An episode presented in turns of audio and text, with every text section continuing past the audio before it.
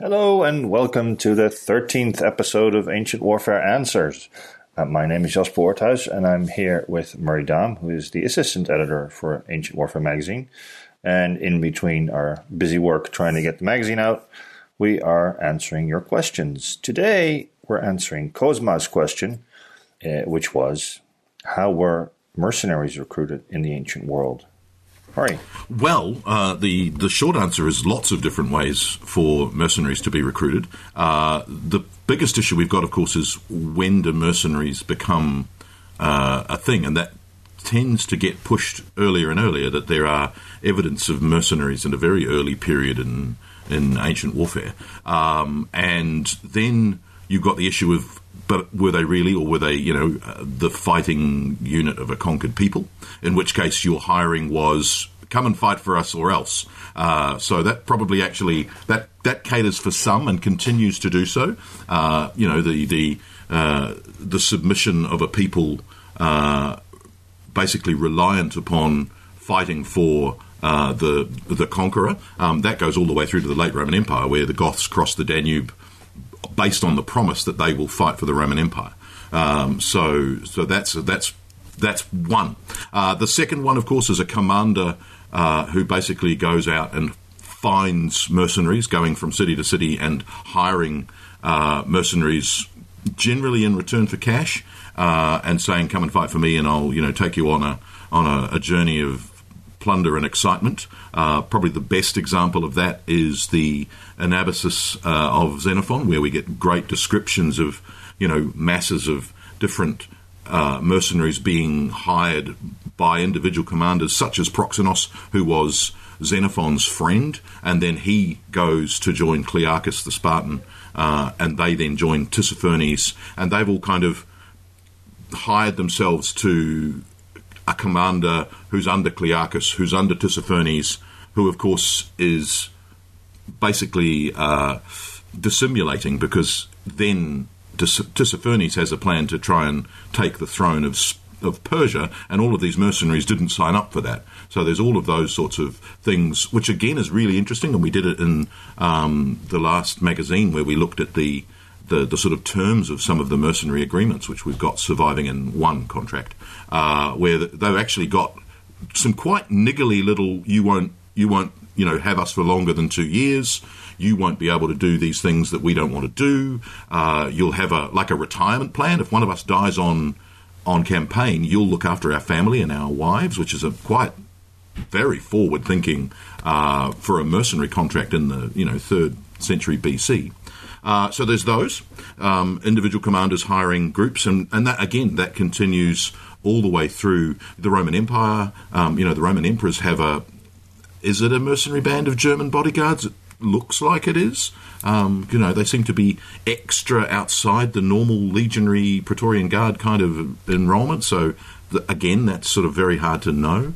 Uh, the th- other one you've got, of course, is things like at Athens, you've got um, when they have the four corps at Athens after the Persian Wars. So you've got the navy, which we know all about. We've got the hoplites, which we know all about. You've got the cavalry, which we know all about, and uh, you've also got the archers. Now the archers are interesting because, of course, stereotypically in uh, Greek warfare, archers are you know regarded as cowardly, and yet virtually every army has archers somewhere. Not always mentioned, but they are there. Um, and at Athens, for instance, they hire Scythians, the 300 Scythian archers who are like a local police force, which is very peculiar. They also hire uh, barbarians to be their archers as well. Uh, and they also hire uh, metics and Cretans to be part of their archer corps.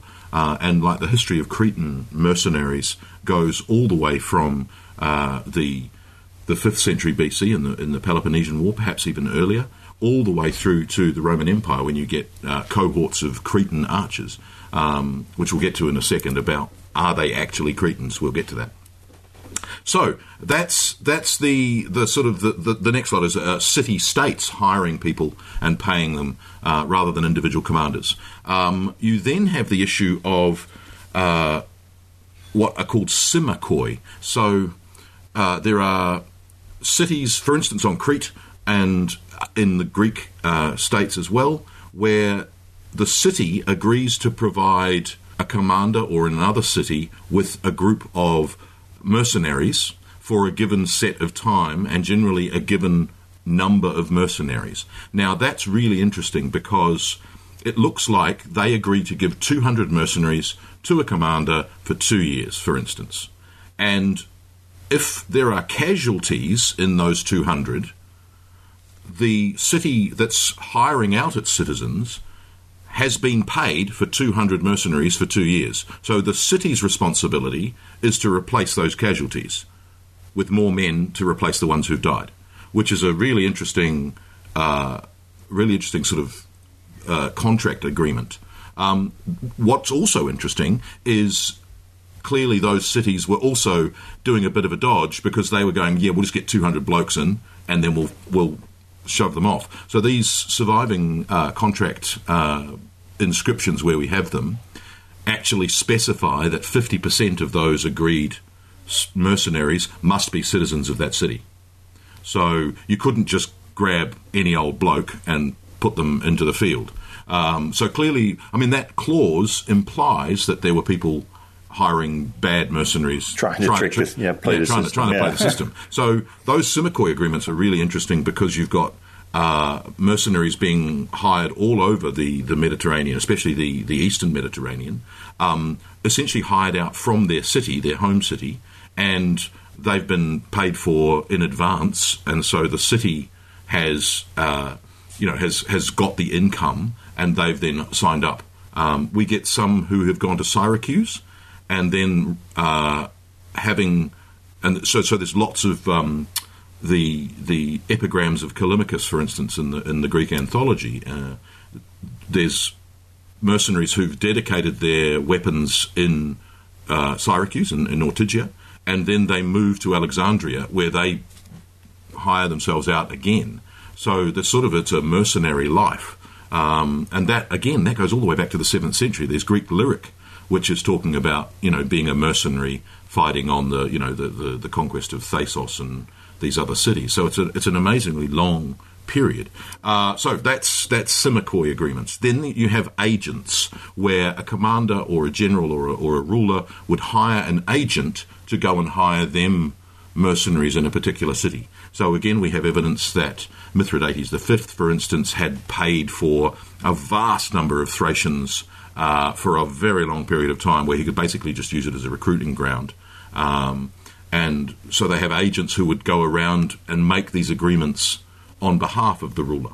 Um, so that's that's that's those, and then you've got you know the the the uh, Numidian horsemen um, under Massinissa and things like that. That they are they allies or are they mercenaries? That they're a kind of vague uh, sort of agreement because again. Um, what you've got with Caesar is Caesar's using Numidian horsemen in the conquest of Gaul, uh, and that clearly isn't an ally relationship, it must be some kind of mercenary relationship.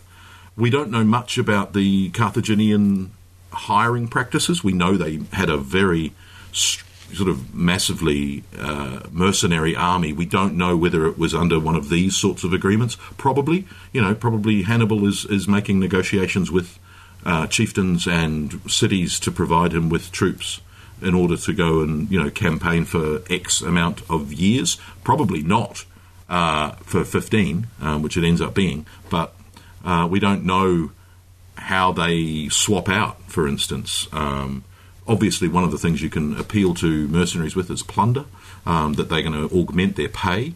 Um, but what these things show is that a lot of them are actually paid in advance, and then they are paid sort of a stipend on the on the job, but the the city, especially that's that's hired them on their behalf, they they get they get the lump sum in advance, which is fascinating and, and complicated.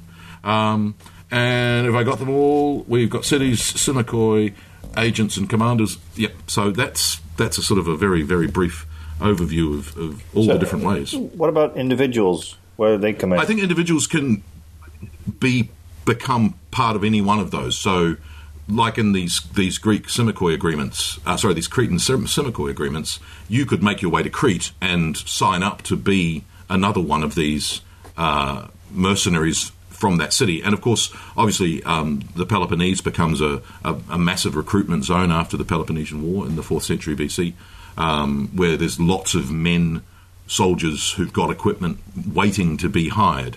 So I think that there's probably, you know, you can just see the recruitment desk um, of some of these people who are just like signing up soldiers, knowing that they're going to be hired out. Um, and you know, I'll give you a, I'll give you a, a, a Lochoi, I'll give you a Mora of, of you know Spartan trained hoplites or Peloponnesian hoplites, or uh, I think those sorts of uh,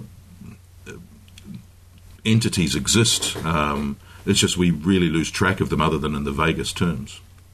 And what role does the um, oh gosh the the famous cape on the southern tip of uh, That's what I meant. That's what I meant yeah. uh, when I said Peloponnese because it's tar tar goods with T. Go on, brain. Um, and t- t- I want to say Taurion. No, no, yeah. uh, it's a cape. It's a cape at the Somebody's south of the at the, at the it, podcast. Yes, they now. are. Sorry, sorry to those of you shouting at your screens right now. Um, we know the one. We just can't put our finger on the name. And I think that's the same thing. Is that because of the traffic that would go past it, uh, sea traffic? That's the perfect place to so you that's know where drop agents off and pick go, up probably, or agents. But also, I think it would also be a destination to know that you could be hired from there. Yeah. Um, yes. Cool. So yeah, that's, well, that's I in a hope nutshell. uh, I hope that answers the question at least somewhat for you. yes, yes. We'll speak again soon.